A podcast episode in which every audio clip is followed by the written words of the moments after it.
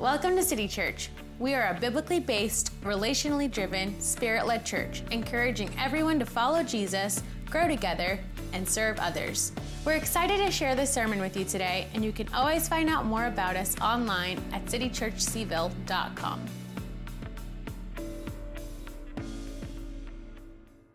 So in case you've been coming to City Church for any amount of time, you've probably clocked a couple things. One is we talk a lot about the kingdom of God, the belief that the kingdom of God is sort of the core idea in Jesus' own working theology. And so we did a year on that. Now we're kind of doing a year on how do you buy into that if you want to? How do you participate in this somewhat vague thing called the kingdom of God? And so we've been in a series within that logic on service. Service, which, as we all know, has a little bit of a branding problem because few people think like, oh, with this free hour, I think I'll serve. I'll go serve. That'd be great and restful and lovely and a form of self-care. And so we're trying to talk about the importance of service for the life of the kingdom of God. And we've attacked this from several angles. You know, some of it's been the reminder that Jesus served and calls us to serve. And Pastor Gabe was trying to help us imagine what it would look like if a local church community took service seriously. What kind of people do you become? We've kind of been challenged and goaded and encouraged to serve. And so what I would like to do to continue this discussion is to think about service theologically. Now, you might be saying, one, of course you would do that. Look at you. Two, you might say, well, is more theology what we need for the serving? Don't we just need to go do the thing? Or you might say, what have we been doing the last 3 weeks, if not a theology of service? But here's the deal. I've been toying around with deciding to believe the following idea, which is that the only real reason to come to church, not to any church, is that church seems to be the one place that unironically speaks the name of God in Jesus Christ. If you want quaint insights on human life, you could read more fiction. Or if you just wanted to connect with people, you could go bowling. And if you wanted strong convictions about how the world should go, read the news. But it seems like maybe the one place where you go, if you would like to hear something real and honest to the best anyone can muster about the God who made the world and has come for us in the love of Christ, you'd go to church. Now, the problem is, I think this puts us in a kind of desperate situation. If you love God like you love anything, you would probably want to be near to God, to reach out to God, to be close to God, to see God. And yet God seems often very far away and by definition unseeable. Theology is about learning to see what the God who cannot be seen is doing, to get in God's vein, to figure out where God is at in the world. Who has God said God is? Who does God intend to be? What does God care about us? And so what I'd like to do is think about service, talk about service in light of that. When we serve, what is God doing? What does that have to do with our relation to God? For those of us who love God, in the light of God, in the framework of the God and Father of our Lord Jesus Christ, what does service, this terribly boring-sounding thing, matter? That's the deal. And I'd like to do it by looking at Galatians 5. It's not short, but you, as a thinking person, know that if you cut the Bible up into little bits, eventually it won't say what it said. So I thought, to give you and the Bible its due, we would just read the whole thing. And again, sorry about all the circumcision stuff. So if you have a Bible or a lightsaber phone or an amazing memory and you can turn to Galatians 5, I'm reading for the English Standard Version for no particular reason. But this is what St. Paul writes. For freedom, Christ has set us free. Stand firm, therefore, and don't submit again to a yoke of slavery. Look, I, Paul, say to you that if you accept circumcision, Christ will be of no advantage to you. I testify again to every man who accepts circumcision that he is obliged to keep the whole law. You are severed from Christ, you who would be justified by the law. You have fallen away from grace, for through the Spirit, by faith, we ourselves eagerly wait for the hope of righteousness. For in Christ Jesus, neither circumcision nor uncircumcision counts for anything, only faith working through love. Take a second, it's the end of a paragraph, have a little pause. Okay, here we go. You were running well. Who has hindered you from obeying the truth? This persuasion is not from him who calls you. A little leaven leavens the whole lump. I have confidence in the Lord that you will take no other view, and the one who is troubling you will bear the penalty, whoever he is. But if I, brothers, still preach circumcision, why am I still being persecuted? In that case, the offense of the cross has been removed. I wish those who unsettle you would emasculate themselves. For you were called to freedom, brothers. Only do not use your freedom as an opportunity for the flesh, but through love, serve one another. For the whole law is fulfilled in one word: you shall love your neighbor as yourself. But if you bite and devour one another, watch out that you are not consumed by one another. But I say, walk by the Spirit, and you will not gratify the desires of the flesh. For the desires of the flesh are against the Spirit, and the desires of the Spirit are against the flesh, which is not a fun translation of that verse, but we'll come back to that. To keep you, for they are opposed to each other, to keep you from doing the things you want to do. But if you're led by the Spirit, you're not under the law.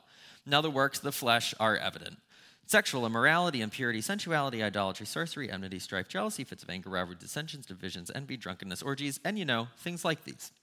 And I warn you, as I warned you before, that those who do such things will not inherit the kingdom of God. But the fruit of the Spirit is love, joy, peace, patience, kindness, goodness, faithfulness, gentleness, self-control. Against such things there is no law. And those who belong to Christ have crucified the flesh with its passions and desires. If we live by the Spirit, let us also keep in step with the Spirit. Let us not become conceited, provoking one another, envying one another. So Galatians is probably the oldest piece of the New Testament written down. This is just some framing background. And it's a letter that Paul wrote to a collection of churches in southern Turkey, because somebody had come up from Israel and started saying that if you're going to be a Christian, you have to get circumcised if you're a man, which, as you can imagine, is distressing news. And so the debate was like, look, that's great that you came to believe in Jesus, love that for you. But if you're going to stay in, if you're going to stay Christian, if you're going to endure this thing, you've got to take on the pain of observing the law. And so what starts off as a debate over whether or not men who follow Jesus need to get circumcised turns into a deeper discussion about what does it take to stay Christian. Now, sidebar, you might wonder, why circumcision? Because for the Judaism of Jesus and Paul's day, circumcision was kind of the distinguishing sign that one was Jewish. And not to be inappropriate, but you might think, how would that work? Isn't that usually covered? But let me just remind you that in the ancient world, there's a lot more public nudity. So, Jews were outed in public often because they had one distinguishing trait. And the question was, if you're going to follow the Messiah of Israel, do you need that trait too? And so Paul ends up taking this circumcision debate, but he sinks it into a deeper discussion on what does it take to stay Christian. And so he starts tying that argument up in the passage that we just read. There's these people and they're saying, if you're gonna stay in this, you gotta keep the law. And so Paul will, for 4 chapters, develop an incredibly sophisticated and very delicate theology of the law that now lands on this. Here's Paul's problem with the law. The law can't make righteousness happen. Now, if I am a legitimate lawmaking authority and I walk into your life and I'm like, guess what? No more Gatorade. I don't know. That's now a rule. That's a rule. But the rule being there often does basically nothing to make your accomplishing the rule easier. And so Paul recognizes this, that God has given us a law. God's given us an outline, a shape of what God wants. But the irony is that thing doesn't help us accomplish the shape. And Paul's insight is, what does make the law happen, what does make righteousness happen, is the power and the presence of the Spirit. This is why, for Paul, spirit and law become these kind of interchangeable terms. The law can't make righteousness happen, but the spirit can. So to give away the punchline here, you become a Christian because you trust Jesus, but you remain a Christian because you walk with the Spirit. That's Galatians in a nutshell. Beneath all the circumcision stuff, the bottom line is you come to Christ, you come to salvation by faith in Jesus. You remain by walking with the Spirit.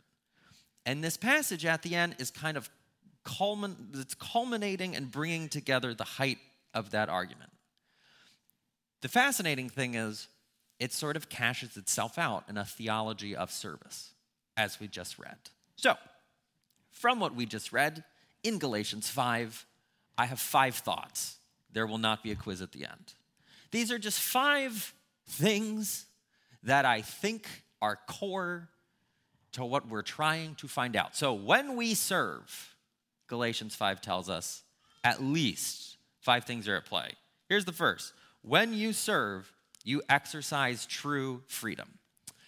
I wouldn't say I'm a great American, but I'm American enough to know that freedom is for me to do with it what I want.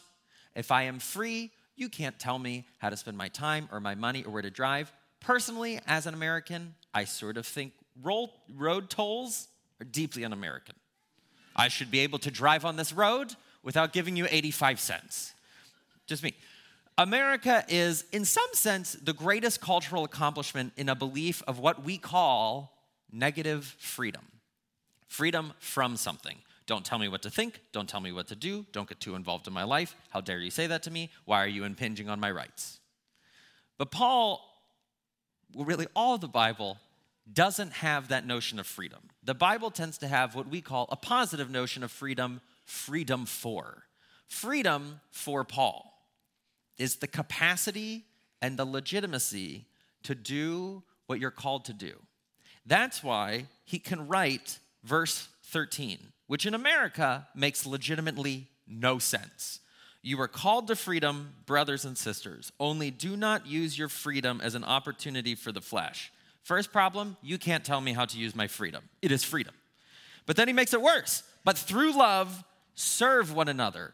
And just to make it harder, the word for serve is the verb form of the noun for slave. It is someone who works for no pay.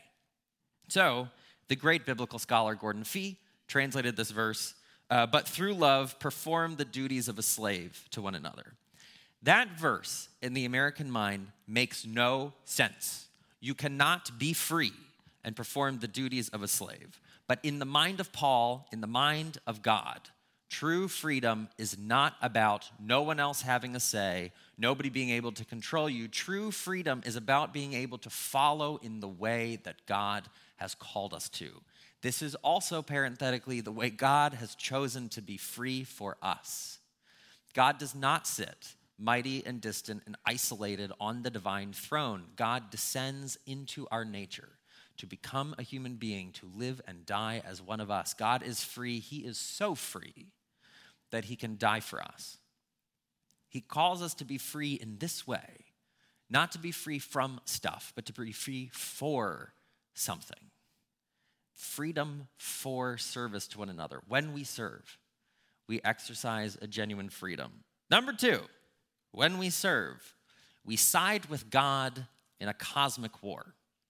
So Paul, in verse 13, my translation has, don't use your freedom as an opportunity for the flesh, which sounds a little game showy.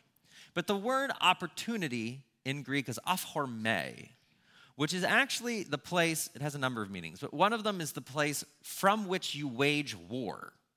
It's like the place of attack. It's a battle term. And why Paul uses it is that in Paul's mind, in the entire universe, there's a war going on. And it is between one force with a capital F called the flesh and another force with a capital S called the spirit. And the two of them are duking it out. When we say flesh, I think we often think like body.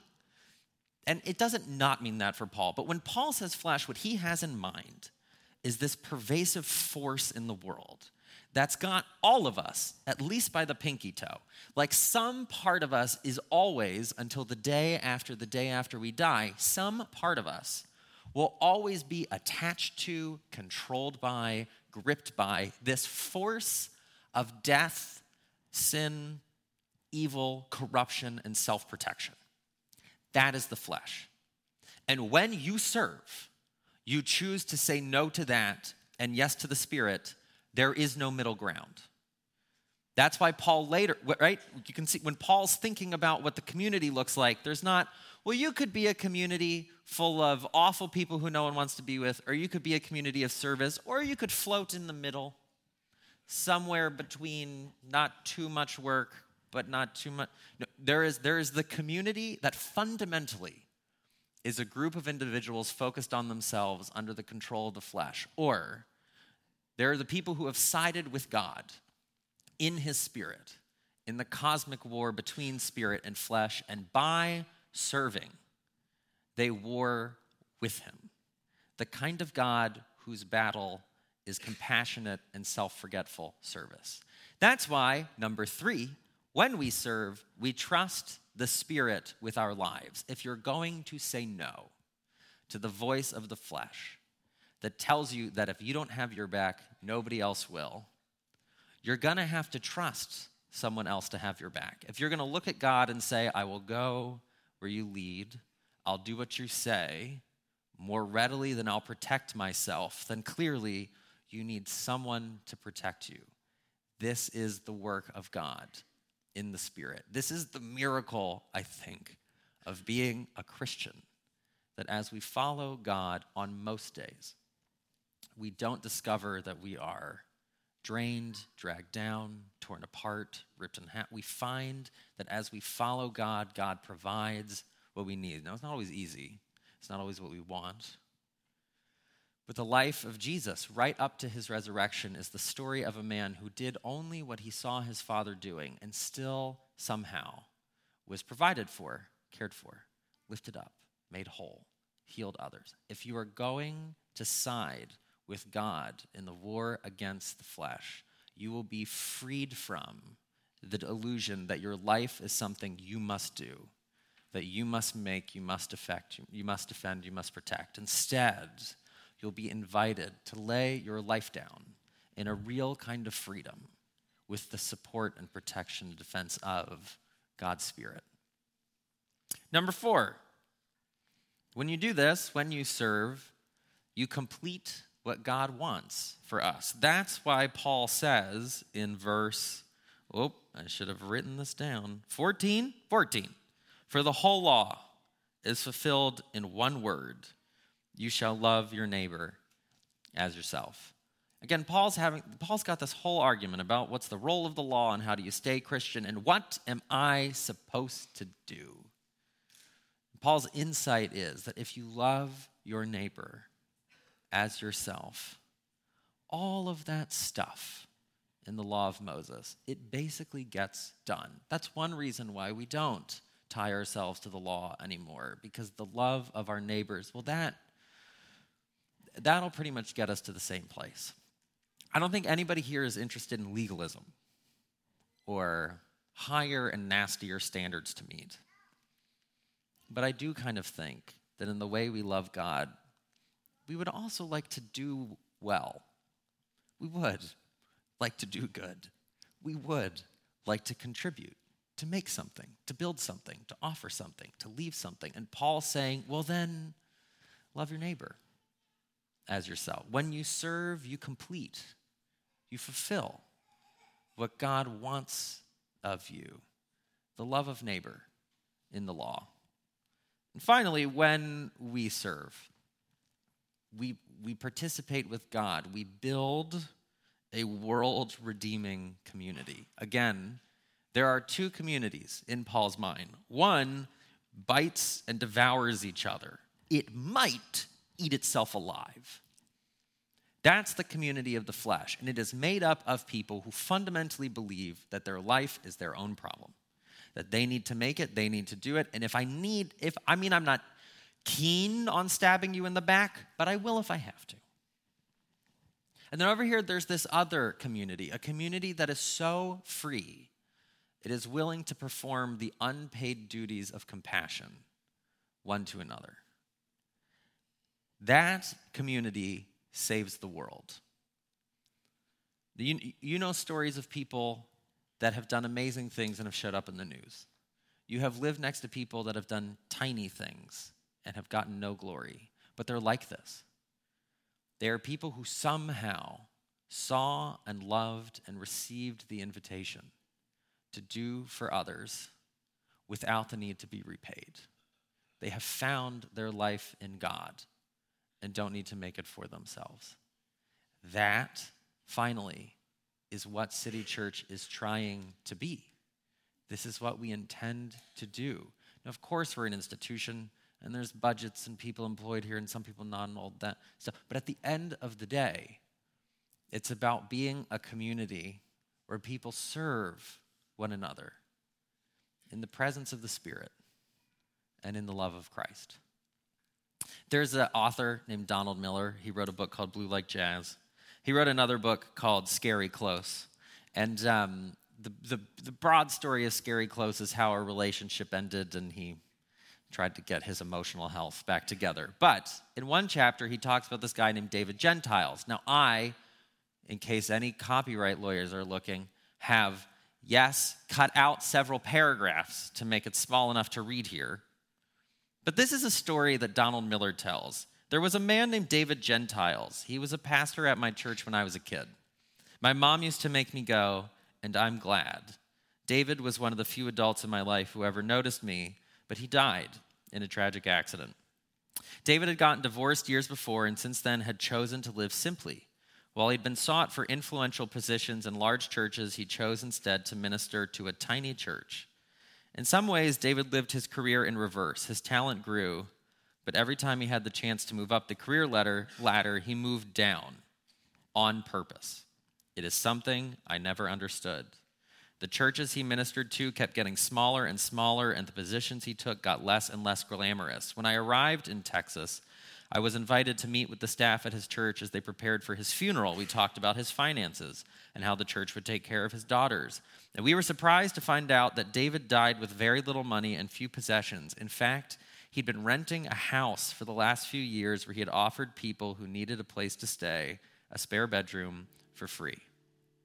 Again, I wish I could say I admired him for the way he lived, but I wanted him to have a little money and a car that worked, and I wanted him to have enjoyed the pleasures of life of a man that his talent deserved. When he was alive, I'd asked him a dozen times to write a book. So he'd start one and then he'd get bored and lose interest, and instead he'd start a recovery program for addicts. It was a struggle to think about David and compare his life to mine. More people knew my name, but far more people knew him.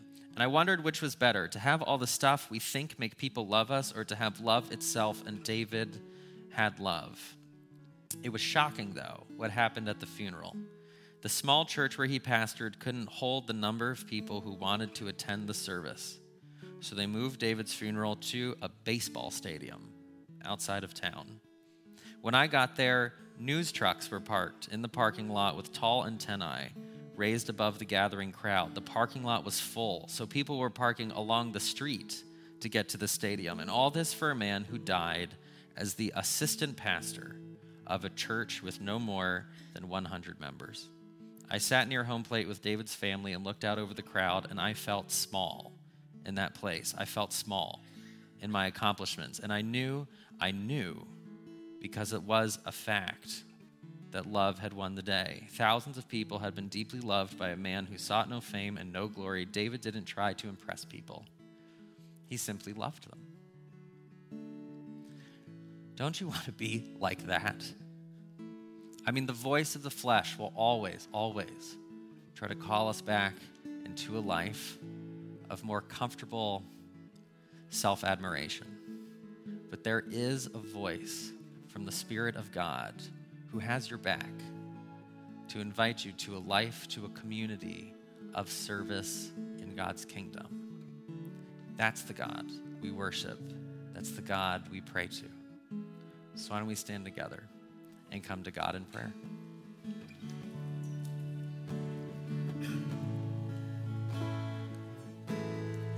Lord Jesus, who became human for us, who died for us, who resurrected for us, who ascended for us, who sent the Spirit for us, who abides with us, who makes a place for us. We come to you remembering that you also served, and whether that is heartwarming or that is terrifying, whether we are exhausted or we are hopeful, Lord Jesus, I ask that we would hear your voice in the words of Scripture, in the happenings of our world, in the quiet of our hearts, to be comforted by you into this life of service. We want your kingdom to come, and we want your will to be done on earth and in this place as it is in heaven. So we open ourselves to you, Lord Jesus. In worship, would you change us? We pray all of this in your name. Amen.